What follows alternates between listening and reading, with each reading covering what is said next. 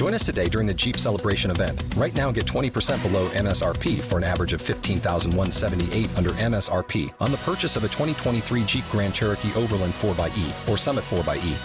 Not compatible with lease offers or with any other consumer incentive offers. 15,178 average based on 20% below average MSRP from all 2023 Grand Cherokee Overland 4xE and Summit 4xE models in dealer stock. Residency restrictions apply. Take retail delivery from dealer stock by 4 1. Jeep is a registered trademark.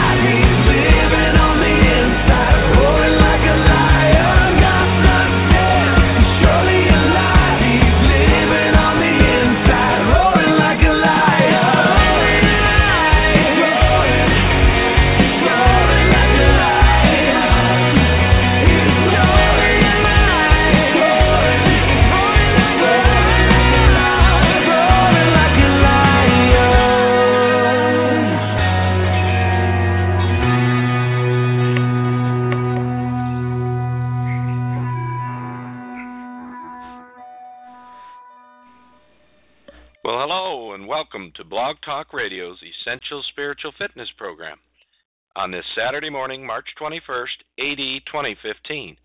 I'm your host, Paul Rakowicz, spiritual fitness coach, author, and founder of the Essential Spiritual Fitness Program, coming to you live from Highland, Michigan, as I do every Saturday morning at 11 o'clock a.m. We've got a fantastic show for you this morning, as today we take a momentary break in our series looking at all the covenants of Scripture to invite special guest Karl Honegger, who is a current subscriber to the Essential Spiritual Fitness Program, to share a little bit about his faith journey and his love of the Septuagint.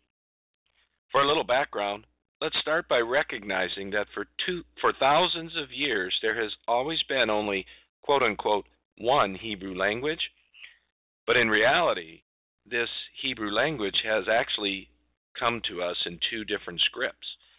The exact date is unknown for certain, but it is believed that around 597 BC, the scribes began translating all the Paleo Hebrew scrolls into Babylonian Hebrew, and the language, Paleo Hebrew, was replaced gradually over time. Credit is given to Ezra the scribe, whom refined the letters while in exile in Babylon. Thus, the origin for its name, this new language, Babylonian Hebrew. Unfortunately, there are no Paleo Hebrew scrolls in existence today. It is believed that all the old scrolls in the original Paleo Hebrew disintegrated before Jesus Christ was ever born. And so, with that in mind, we have to ask ourselves this question Is the Septuagint any more translation than the modern day Hebrew text which we have with us? In fact, they're both a translation from the original Paleo Hebrew language, which is no longer extant. Which means if you want to actually study God's Word, you'll first have to decide which translation you'll use, because both of them are exactly that translations. The one which we know of as the Bible of the Synagogue, the Masoretic text, or the Bible of Christ Church, the Septuagint. That's our subject today, titled is your Hebrew Bible original or a translation? And with that, I want to invite Karl onto the show. Karl, can you hear me? Yes, I sure can. Can you hear me? I can. Excellent. See, we're getting good at this. I uh first time I had somebody on, I hung up on them, and the next time I did it right, and now I've got it right two times in a row. So that's a good sign. Well, great. We're getting better at it. Well, Karl, welcome to the show. I appreciate you joining us today and looking forward to having a conversation here on the Septuagint. Um, let me ask you a question. With the Septuagint, how long have you been engaged with the Septuagint and interested in it and working at uh, learning more and more about it? Is it something that's new and recent, or is it something you've been dealing with for some time? You know, I had actually um, been looking into it about a year and a half ago. I guess I was just getting into um well actually I had started out with reading an article on um the uh it was actually by James Charlesworth and he was talking about ancient manuscripts and I didn't understand what LXX meant. Like I kept seeing that, you know, come up. Sure. Um and I finally started researching it more and actually one of the people, um, Joseph Hinman, I had gone to his website, but um, I didn't really know much about him, so I didn't really what he said about the Septuagint. I didn't really know, you know, is, is he a reliable person to be talking about this? But really, when you suggested um, that book about the Septuagint, um, when God spoke Greek, and I read that, that really helped me understand the logic behind why the Latin Church went with um, a Latin translation of the Hebrew. And it really comes down to uh, the early church fathers taught that Matthew wrote to the Hebrews. Well, if Matthew wrote to the Hebrews, what language did he use? He used Greek. So that's why just because if the language is Hebrew doesn't mean that it's actually what the Hebrews of that time were really reading and using. So that's really it's a confusion that especially Protestants and um, Catholics have really been confused with, and that's exactly what um, Jerome his argument was was that well, it has to be in the Hebrew language for us to understand the Hebraic thought patterns.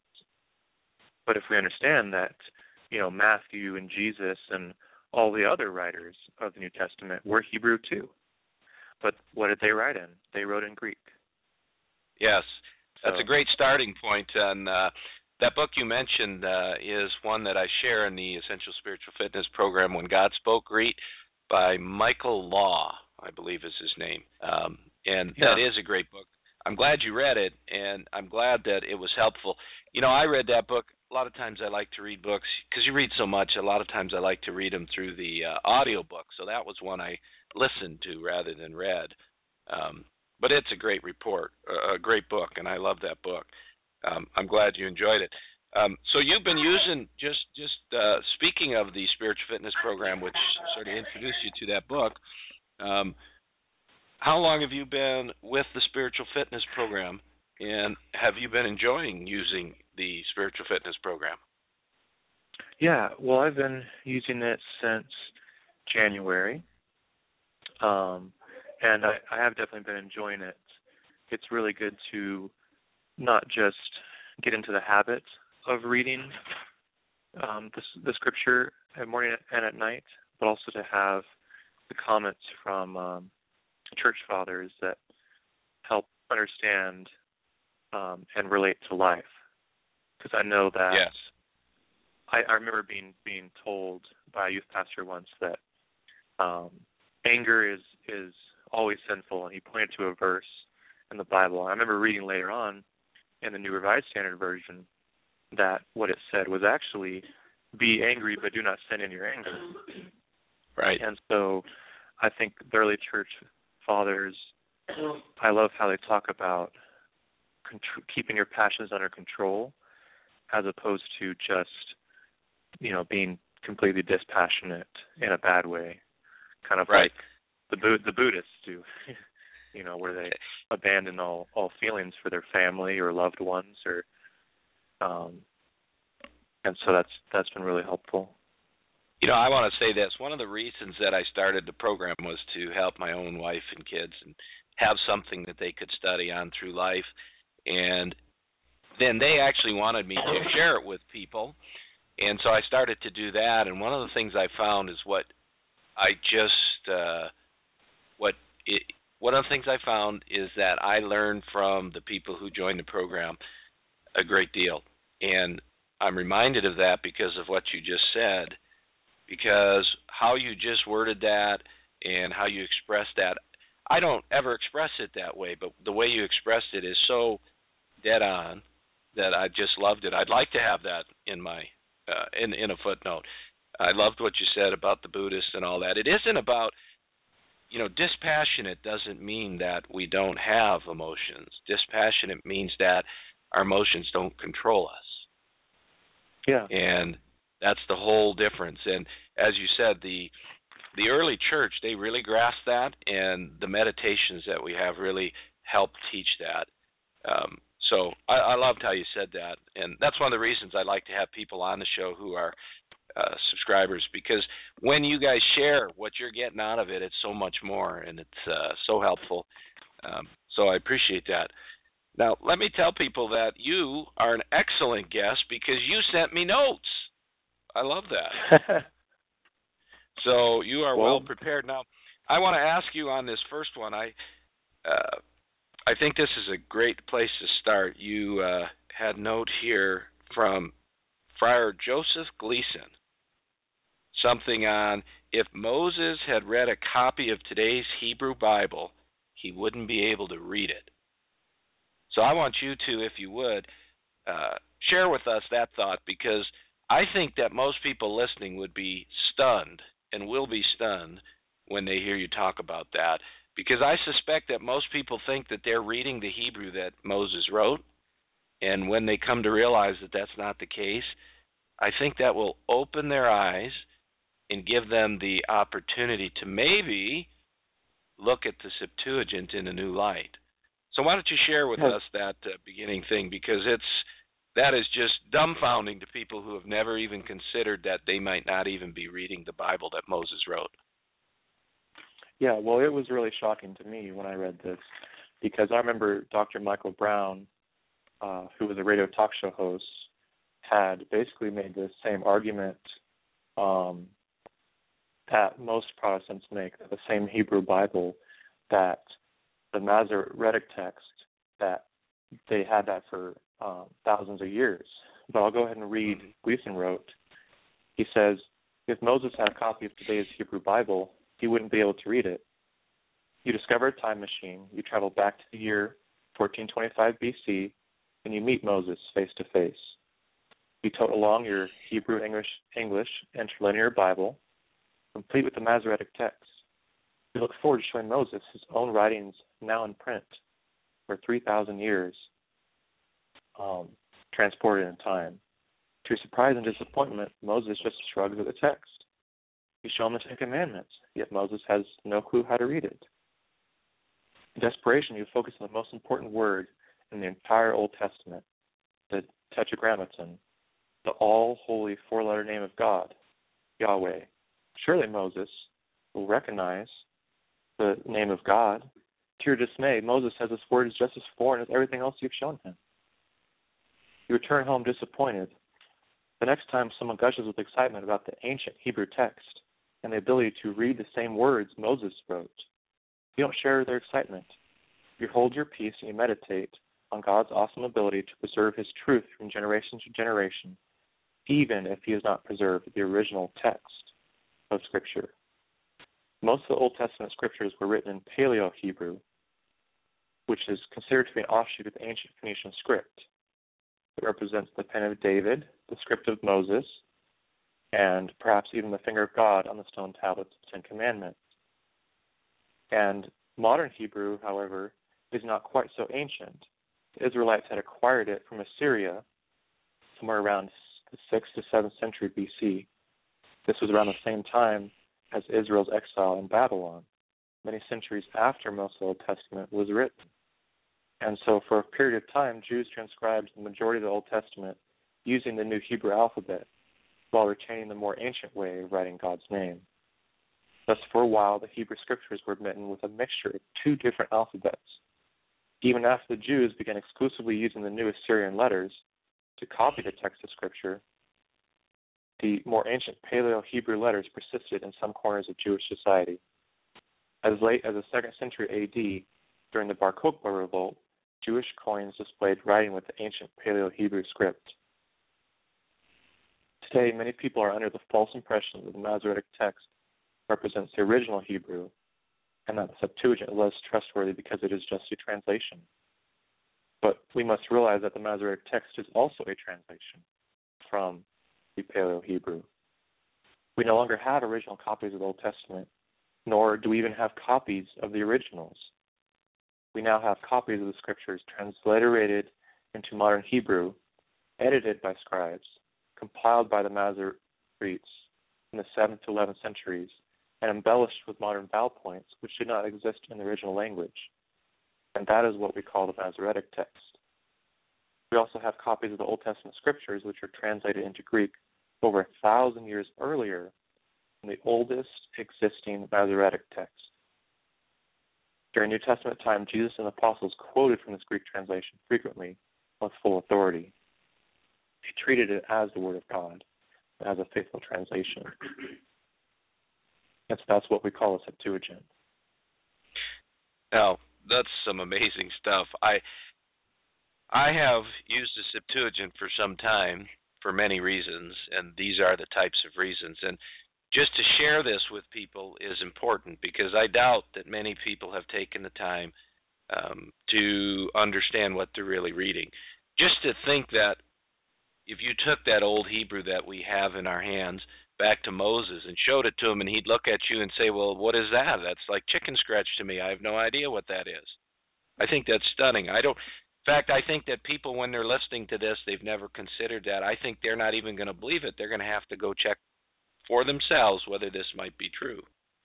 That's mm-hmm. how big of a shock I think it'll be to most people. And then when you touched on that, that tra- I, mm-hmm. I I liked how you pronounced it, but it's a tough one. Tetragrammaton. Is that right? I think I, I pronounced so. it correctly. That's a tough one.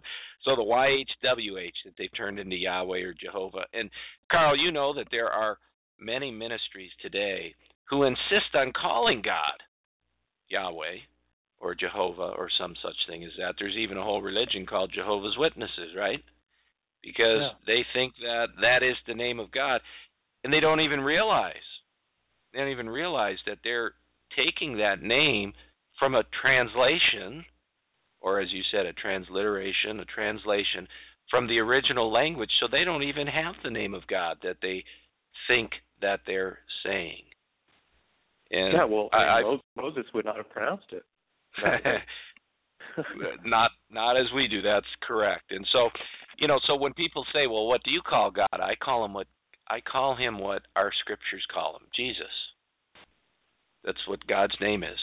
And to make it more complicated than that, I don't understand because people go back into the Old Testament and they pull out this Masoretic text and they say, "Oh no, God's name is YHWH," and they'll call him Yahweh or Jehovah or whatever it is. And I say, "No." I pull up my Septuagint Old Testament and I say, "Look, God says His name is the Lord, L O R D, Kyrios." And we look at that and say, "That's not YHWH. Jesus wasn't referring to God when he was speaking in the New Testament, uh, as recorded for us in the Gospels, using the word YHWH, whatever that might be. Mm-hmm. He was simply calling him Lord, the Lord God, Theos, the Lord God. And that's what he referred to him as. And when we ask what is God's name, the answer just seems so simple it's Jesus. And I got to ask you this: Do you have any idea, any thoughts? Obviously, be pure conjecture on why people have missed such a simple truth. I don't know. I think that there's definitely a hope that if you believe something so strongly, that there must be evidence that, for example, the New Testament was written in Hebrew, I remember um, there was a, a preterist who had made that statement that sometime he believed that they're going to find a manuscript of the New Testament and it's going to be older than the rest of the manuscripts and it's going to be written in Hebrew. Yeah, he still well, teaches that, is, by the way. yeah, is we don't have any. I remember asking um, the late um, Kelly Burks that I was like, "Do you have you ever heard anything? I haven't found anything online." about any you know Hebrew form of like Matthew or whatever. And he's like, there's nothing out there. so nor there there never will be. Yeah. Well, it's it's difficult, and you know, uh, people, and I love how you brought up the book of uh, the Gospel of Matthew first, because people say that well Matthew was a Hebrew and he wrote to the Hebrews, and so he was had to use you know this Hebrew language, even though they don't recognize even what they're saying, that that wasn't even the language of the Old Testament when it was first written. They don't grasp that. And what I always refer them back to is, well, if you want Hebrew, if you want Matthew to have written in Hebrew, then we've just lost the virgin birth. Because right away yeah. when he starts when he starts his gospel message, it's undeniable that he is using the Septuagint to say that Jesus was born of a virgin. And that's what I immediately go to every time. And nobody can debate that because as soon as they look up what their Masoretic text says, they realize that the prophecies of this coming Christ in the Masoretic text does not say that he would be born of a virgin. It says he would be born of an unmarried woman. Or, i I'm sorry, a young woman, not unmarried. A young woman is what it says. So without using the Septuagint and understanding its value and understanding that Matthew is quoting from the Septuagint, we immediately lose one of the foundational doctrines of our whole faith. And that's too much for me to take. I'm not willing to accept such a thing. Yeah. And and I've heard Protestants do everything they can to work around that because they have the presupposition that the MT is correct. Doesn't work though, so, does it? No. no, it doesn't, and that's great. And you know, one of the things that uh, one of the reasons I also started the spiritual fitness program was so that when people come to the realization that, you know, there, I, I'll say it this way: a lot of people wonder, a lot of people wonder about what's going on, and a lot of people think that something's not right, and and they think to themselves, you know maybe the Septuagint is right and maybe it's better than this Masoretic text and they consider that, but they don't have anywhere really to turn where where they can read the Bible from the perspective that um, the Septuagint is given the honor it's due. And so one of the reasons I started the program too was so that when people come to that realization, they'll have a place to go where they can open up their Bible and be on the same page with the program and not have to translate everything that's being said. And so that's one of the reasons I started it. And I think that might be one of the reasons that um, you're enjoying it because it gives you the same background that you're already open to. Does that make sense? Yeah. Yeah. So now you provided some additional uh, notes here in addition to the one from uh, from the from uh, Friar uh, Joseph Gleason and so, which one do you want to touch on next? Because I love the first one. I think it's a great opening to our show. So, what do you want to hit next here? I, I notice you have some um, from Joseph Hinman's website. And who is Joseph yeah. Hinman? So, he is an apologist. Um, he wrote, uh, I think you can just go to Amazon and look up his book um, by his name, and then I think it's like an a priori belief in God. Mm-hmm. Basically, um, he's an apologist who's written a book arguing against atheists. Um, and as part of his website, he includes a section on the Septuagint, basically saying Excellent. why it's important to believe it. Um, I know that he was on the Theopologetics podcast and the Deeper Waters podcast, um, Mhm. talking about his um, belief in God. Um, and basically, what he's able to do in in his website is he's able to point to the Dead Sea Scrolls and the Samaritan Pentateuch. Now, the Samaritan Pentateuch, um, James Charlesworth has, with a team of scholars, translated that into English recently, but he's shown how the Samaritan Pentateuch is from an older origin than the Masoretic, and that it agrees with the Septuagint against the Masoretic text many, many times. And same with the Dead Sea Scrolls. There are many instances where the Dead Sea Scrolls, for the for the majority, show that even though they are written in Hebrew without vowels, that they're from an older origin than the Masoretic, because they agree against the MT with Septuagint. So That's that's for that's amazing. So on his website, he actually covers some of this material, correct? Yeah, yeah. And so I guess I can read um read he, he Read covers from the- something from From the Institute for Biblical Scientific Studies, he is that a note that that you wanted to read because that one looks really good. yeah, so he is quoting from the Institute for Biblical and Scientific Studies saying that most scholars saw the Septuagint as inferior to the Hebrew Bible, called the Masoretic. With this discovery of the Dead Sea Scrolls, this all changed. Ancient Hebrew scrolls scrolls were found to follow the LXX, not the Masoretic text. The Dead Sea Scrolls show that the Septuagint had an underlying Hebrew text that was different from the Masoretic text. Now, scholars think that the Septuagint has important readings that are superior to Masoretic text. The Septuagint is now very important in textual criticism of the Hebrew Bible. And so, that that that is itself awesome because a lot of people um a lot it's funny because a lot of people quote the Dead Sea Scrolls to prove their point, right? And yeah, what you've just done is given everyone who's listening an opportunity to go to a website of a scholar who can share with us his thoughts on what the Dead Sea Scrolls really teach And what you're saying is that they're really demonstrating the honor we should be giving the Septuagint rather than diminishing the Septuagint. Correct?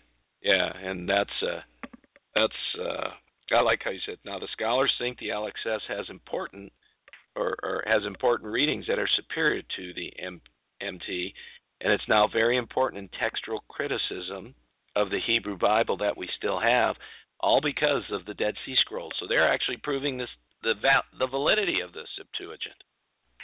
Yeah, and it's important to actually point out that there were fragments of the Septuagint found in um, Qumran, and some people will argue that well, because because cave number four is where they found a lot of the uh, manuscripts or the fragments of the Septuagint, that therefore um, this is where they stored bad copies.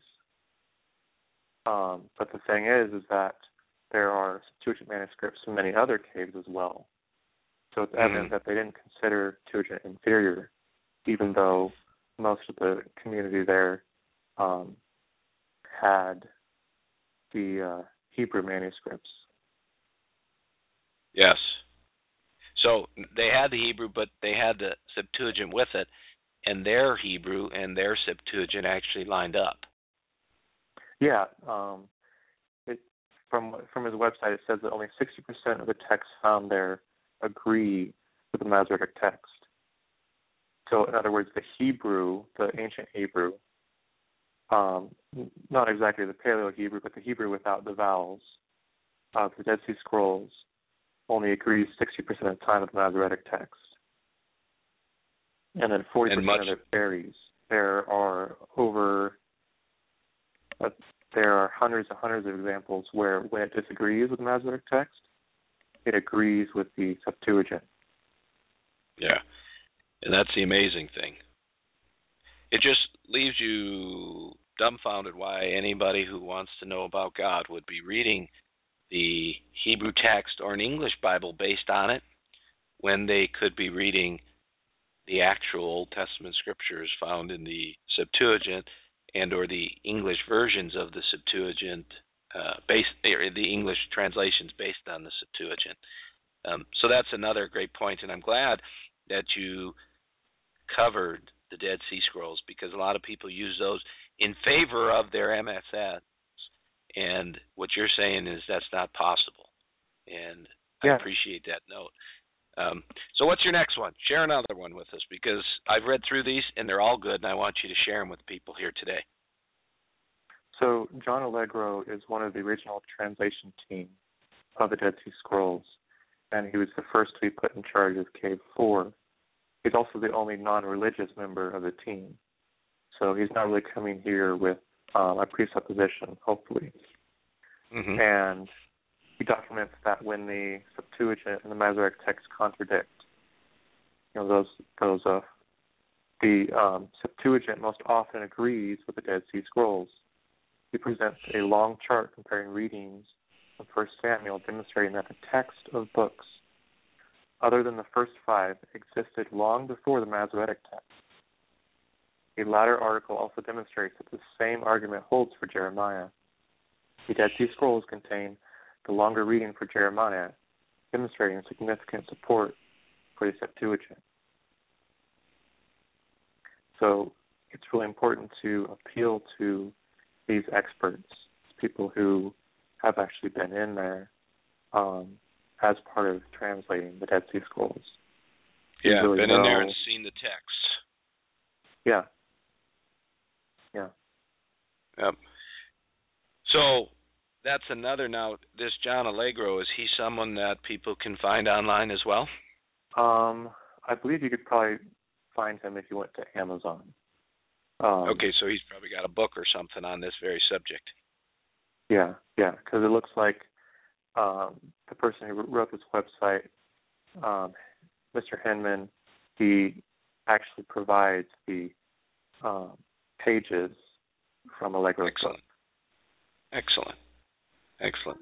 So this is great, and it's more information that we can share with people because you know, when when somebody hears for the first time that the Bible they're reading is the Bible of the synagogue and it's not the Bible of the church, number one, I suspect that it offends them and they don't believe it. Um, but over time, maybe over time, as they think about what they heard, they might say to themselves, you know, I ought at least, I ought at least think about it and do a little investigation to see what I'm dealing with.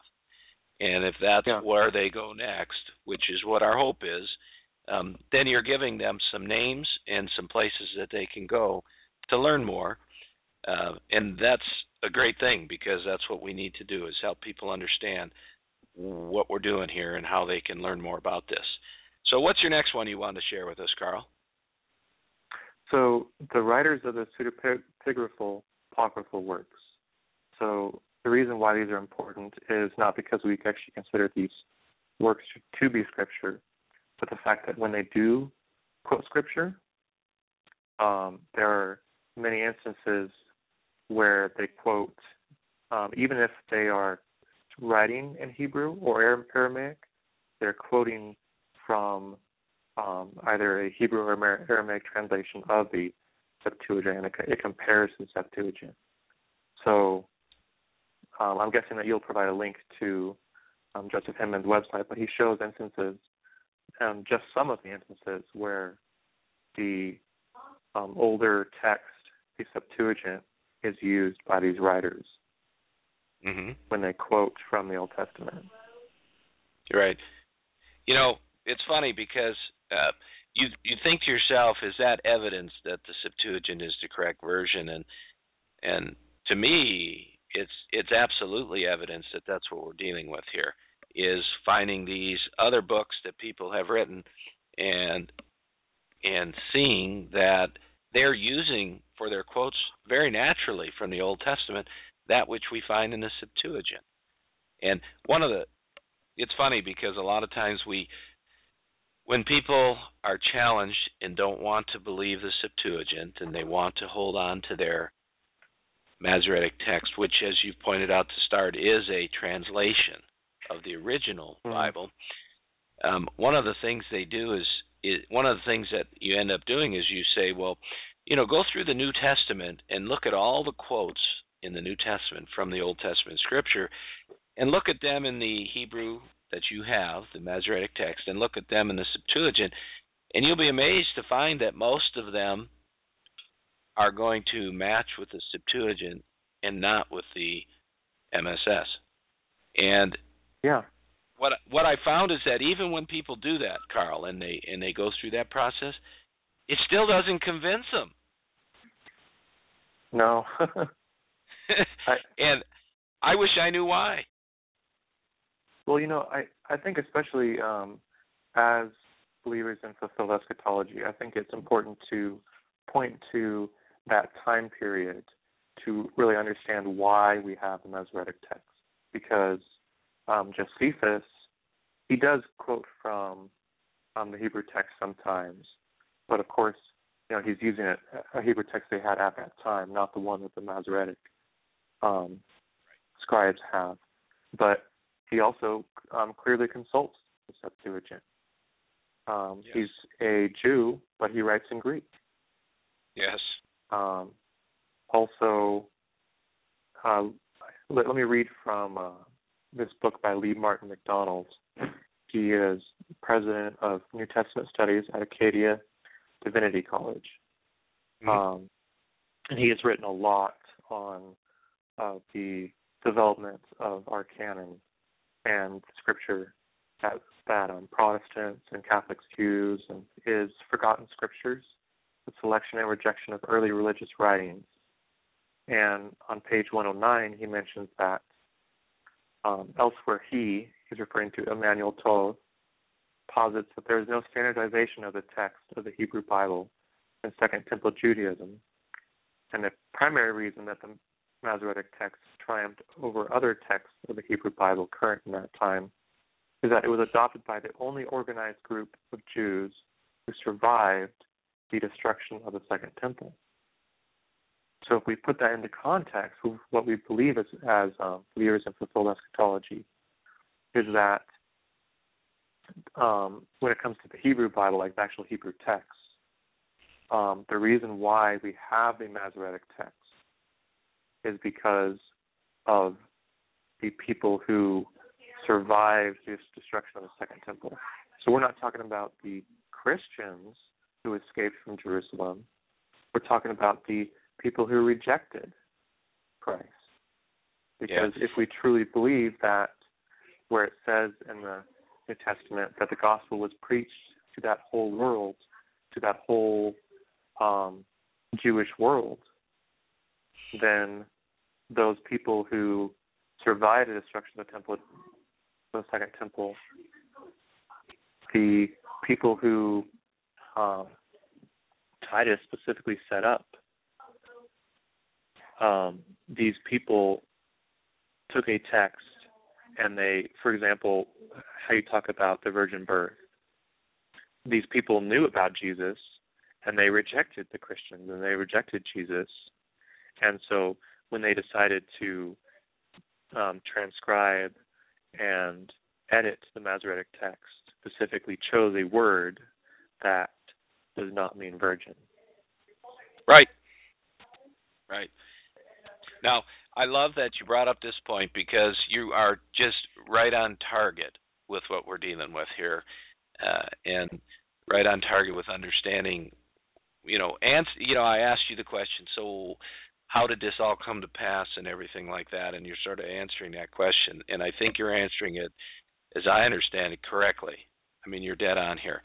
So, what you said is you have all these unbelievers who who were not killed in the city of Jerusalem in 70 AD. And all of them said to each other, let's get a Bible, an Old Testament, in this Babylonian Hebrew, and let's start editing it so that we can continue our religion. Because yeah. even after the destruction of destruction of Jerusalem, they didn't want to give up on their religion. They were insistent that they were going to continue to teach that Jesus had never come. And that's how they started to do that is to uh, as you said get a version of the Bible and start to edit it so that when you look for the virgin birth you can't find it. Yeah. Well, and, and it, it took is, a while for them to edit it because Lee Martin McDonald says on page 107 that the larger Babylonian Talmud was completed at roughly 600 CE, you know, meaning AD, mm-hmm. and um, the pointing of the Masoretic text suggests that the text was completed between 650 and 750 AD. So right. it's evident that there was no um, completed Masoretic text until 650 years to 750 years after Christ. Right. Um, and think of the implications born. of what. Yeah, and think of the implications of what you just said. Which did they finish first? Their Talmud. Yeah. And then they then they finished the MSS based on what they wrote there. And yet, people today read their Bibles based on the MSS and think that they're reading the Christian Old Testament, and they're not. I and mean, we wonder they why want to. They, they they might as well accept the Talmud. and, and well, that's that, and that's right. That's the implication. That's what it's based on, right? That's the implication. And you know, we go all the way back, and we uh, think through this whole thing. You know, we have a lot of uh, you you know, Karl, I'm right now in my podcast series working on the whole covenant creation idea, and that's not an idea that I agree with by any stretch. And openly, I say that everyone knows that. And we're going to have a gentleman on uh, coming up soon, uh, Joe Daniels, who's going to talk about why he doesn't believe that and give some of his evidences. Um, he uh, is aware of our show today. He gave me a thumbs up. He loves the topic.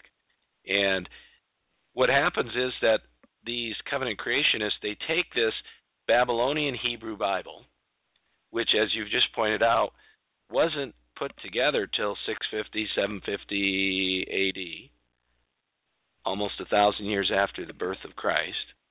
And they take that Bible, and what they do is they say to us that this Bible that we're using is the original that the Israelites used in the desert and that the Israelites used at the mount where God met them and gave them the Ten Commandments. And my first comment to that is no, it's not. And so they'll give me proofs of CC based on this old, this Babylonian Hebrew text that they have in their hands. And they'll write long articles on how they prove their point. One gentleman just did this uh, on Genesis chapter 6, how he proves his point from Genesis chapter 6 using the Babylonian Hebrew words that he has in his text. And at the end, he said, So, you know, how about that? Can't disprove that. And my only question in disproving that was, okay, now get out your Septuagint and prove your same point in the using just the Greek Septuagint. Mm-hmm. And the answer is he can't. And so my comment is, okay, so you're making a point that you can't also prove out the Septuagint, so I reject your point completely. There's there's no point in even arguing it because it's not even the Bible that you should be using. Does that make sense? Yeah, yeah. And so, you know, a lot of the arguments that we have being made for doctrines that are new and uh, or or re renewing of old heresies are being argued for and defended from the Bible of the synagogue. And even when you just point out that you know you can't prove that point out of the Septuagint, they don't. and this is what I asked you earlier. They don't give up on their point still, and that's the thing that I marvel at because you show them something that is better and is more real, and I guess what I would say, Karl, is I guess if you show it to them, um, they may reject it at first, but maybe over time they'll they'll think about it. That's all I can come up with. Yeah, who who knows? I I don't know exactly um, where I, I come down on the whole covenant creation thing because it does really appeal to me, and I do um, really like it because I do believe in in an old earth. Um, but I definitely um, I, I definitely love learning about ancient texts, and it seems pretty evident to me that the Septuagint is the one that we should be looking to. Um, of course, you know I can't read the Septuagint because I can't read, you know, the exact Greek um, mm-hmm. words the way that they're written. Um, but you know, ho- hopefully someday I'll I'll be able to learn that once I, I yes. finish my degree. And you know, one of the uh, one of the nice things about having Joe Daniels on is that he is a Greek reader and a Greek writer. So he does know the Greek language, so he can help with some of that. Now, one of the things on uh, there's so much on CC, and I would say this. You know, I, as everyone knows, I am a young Earth believer, um, and I just take the Bible for what it's telling us that God created uh, the universe, and then it unfolds over time. So I think that we're looking at anywhere from six to ten thousand years.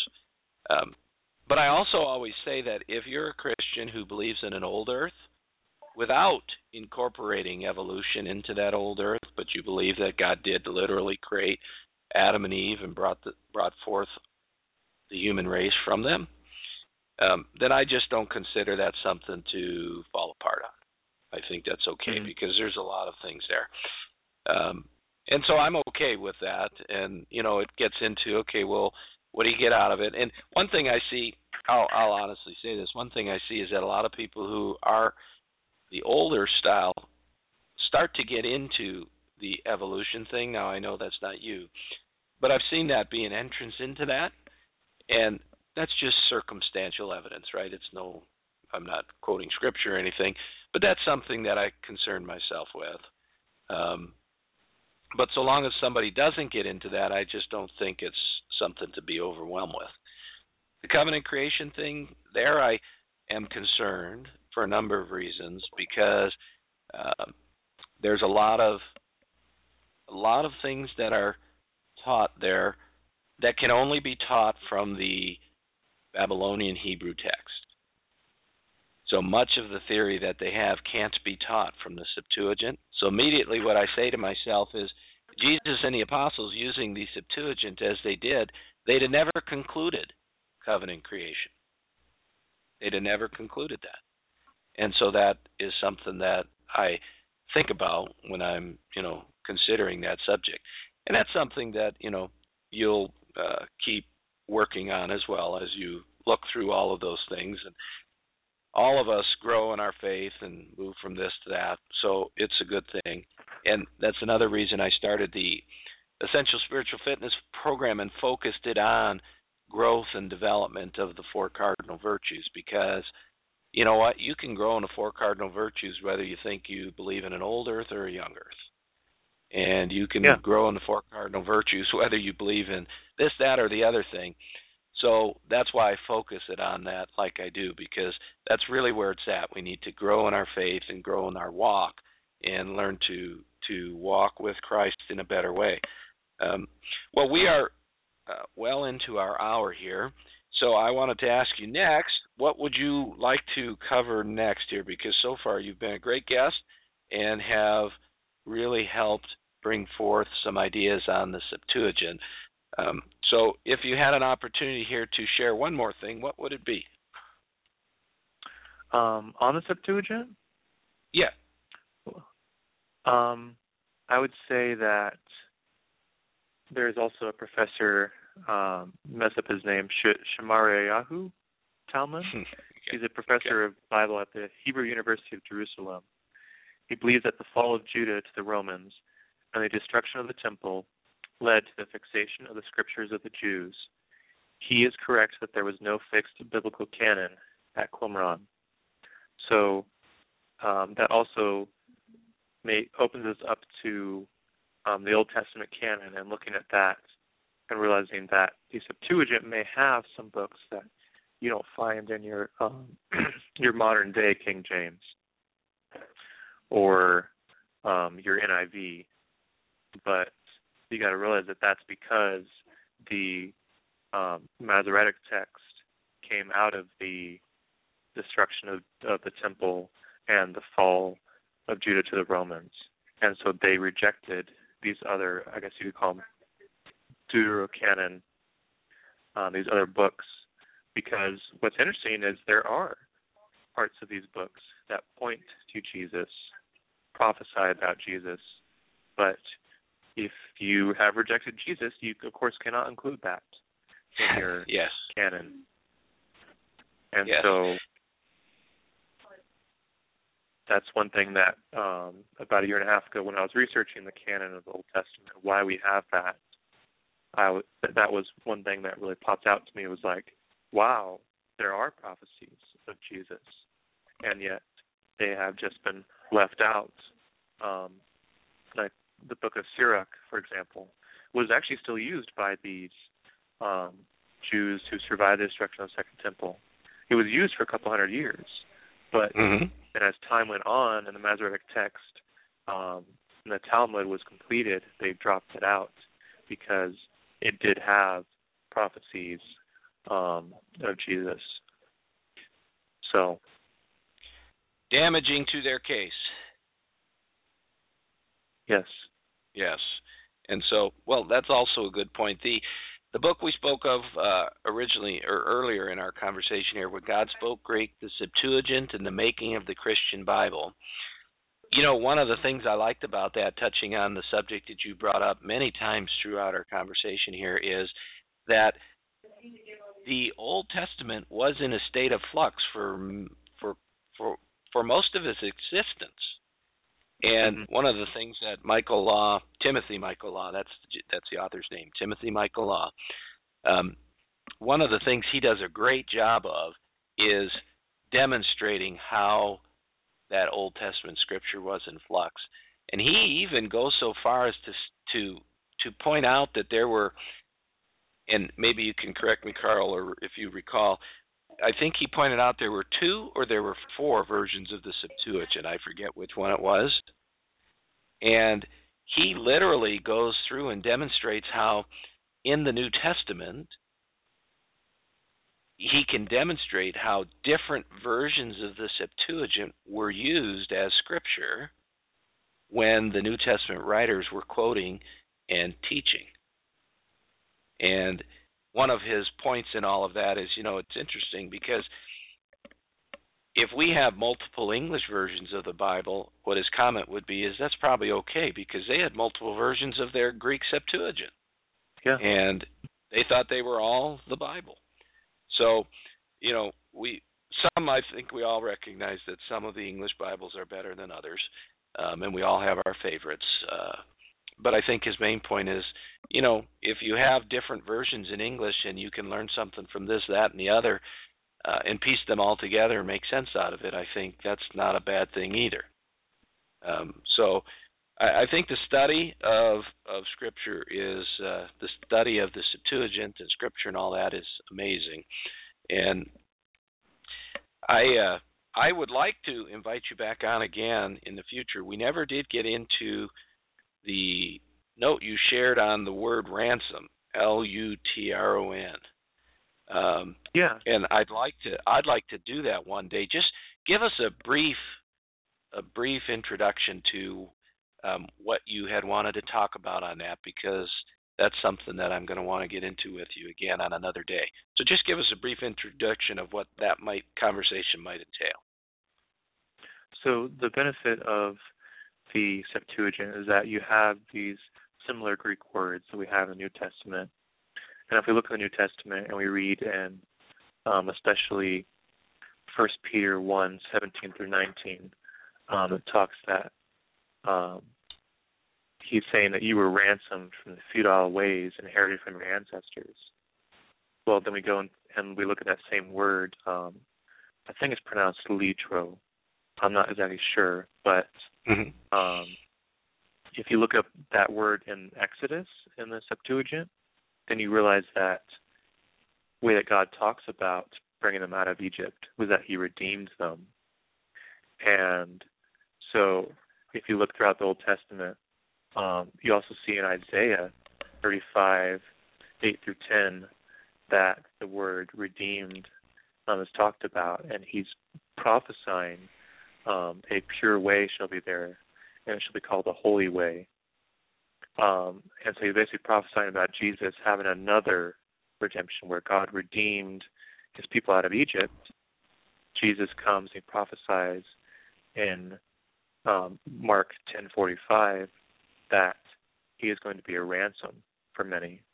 So that same idea is um, Jesus and God brought the Israelites out of Egypt. Well, Jesus is now bringing um, the Israelites out again through his death out of the futile ways that they were under.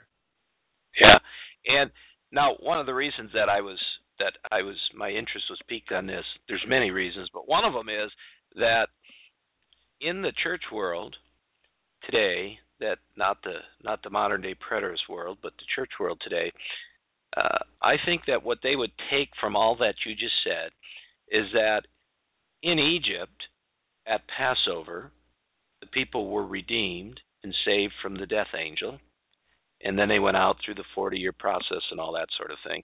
And so they would the church world would rec- would count redemption as having occurred there at Passover. Mm-hmm. And in these verses you just quoted, um, you're comparing this redemption of the cross to that redemption in Egypt. Did I get that correctly, or did I not get that yeah. correctly? Yeah. Yeah. Okay. And and so if that's really true, you know, I I teach openly that the redemption that the saints were atoned for at the cross. They did not have to wait mm-hmm. 40 years for AD 70 to come. And that puts me at odds with modern day preterism. Um, because I maintain the classic Christological argument that the blood atoned for our sins immediately. It was it was shed and accepted there at the cross. And one of the things I want to do is take a look at this subject that you're raising with that word ransom because I think it teaches. I'm wondering if it teaches that very same thing, and uh, if it does, I certainly think that that would um, be a way to demonstrate this idea. Does that make any sense?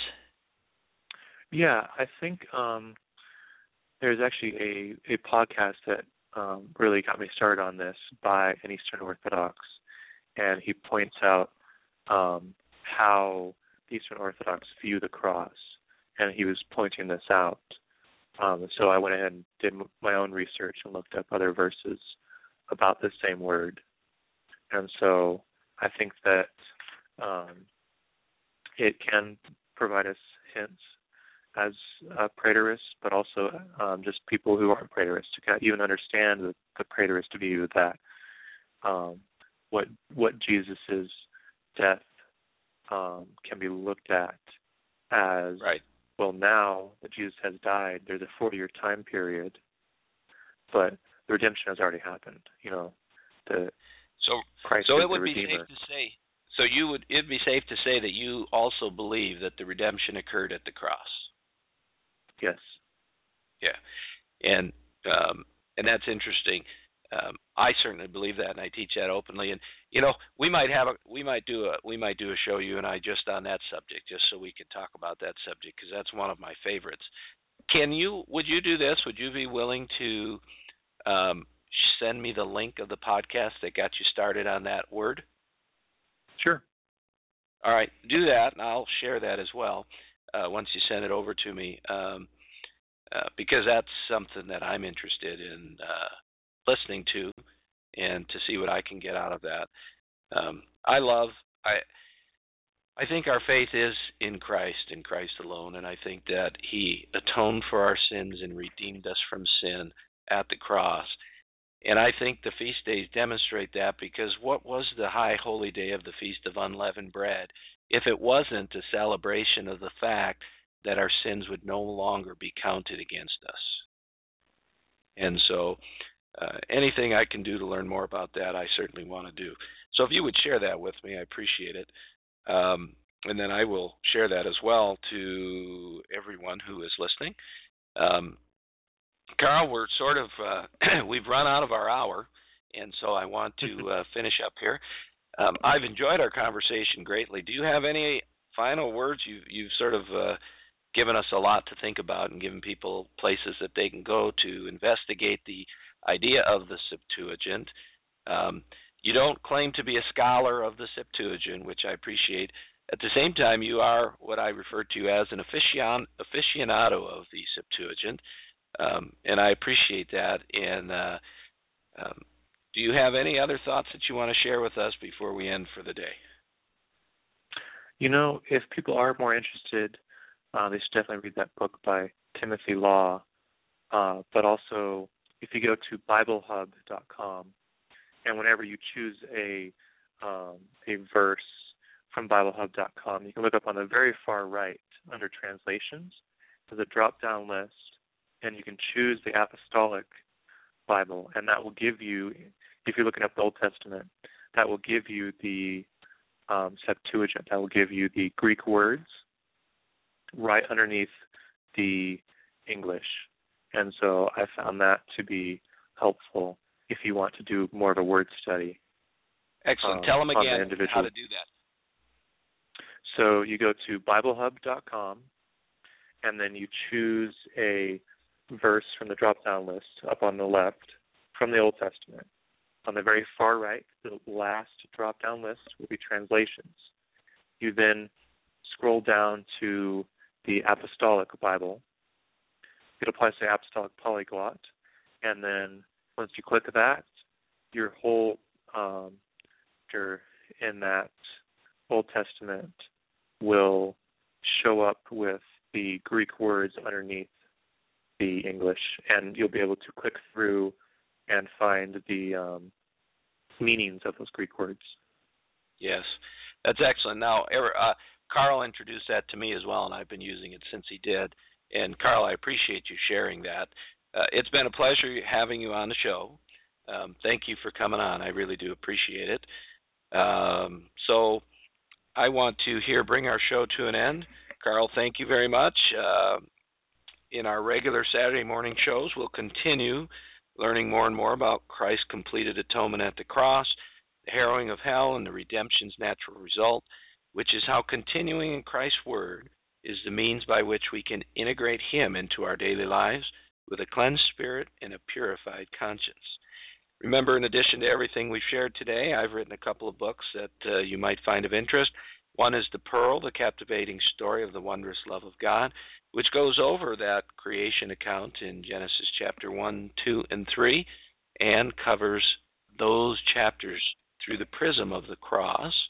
I've also written a book uh, called The Virtuous Life God's First and Great Commandment, which helps us understand how to integrate Christ into our daily lives by practicing the four cardinal virtues of discernment, self control, courage, and right judgment. Finally, the last thing I would talk to you about, which is my first thing that I always want to talk to you about, is the Spiritual Fitness Program, which you can find at www.spiritualfitnessprogram.com.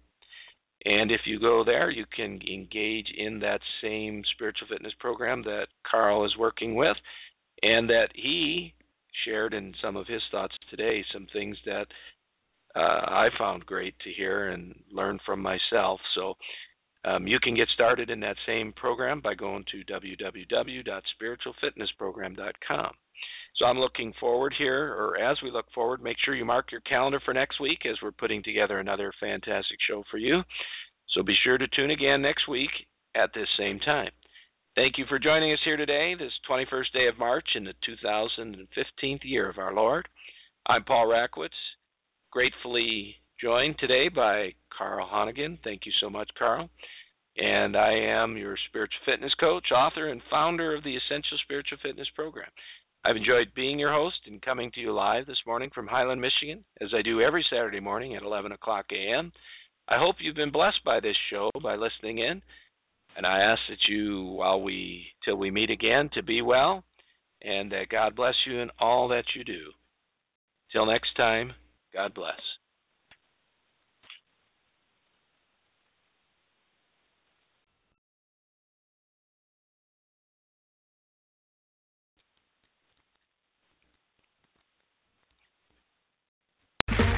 Okay, round two. Name something that's not boring a laundry? Ooh, a book club. Computer solitaire, huh? Ah, oh, sorry, we were looking for Chumba Casino. That's right. ChumbaCasino.com has over 100 casino style games. Join today and play for free for your chance to redeem some serious prizes. ChumbaCasino.com. No purchase necessary. Full prohibited by law. 18 plus terms and conditions apply. See website for details. Lucky Land Casino asking people what's the weirdest place you've gotten lucky? Lucky? In line at the deli, I guess? Aha, in my dentist's office. More than once, actually. Do I have to say? Yes, you do. In the car before my kids' PTA meeting. Really? Yes. Excuse me, what's the weirdest place you've gotten lucky? I never win and tell. Well, there you have it. You can get lucky anywhere playing at LuckyLandSlots.com. Play for free right now. Are you feeling lucky? No purchase necessary. Void where prohibited by law. 18 plus. Terms and conditions apply. See website for details.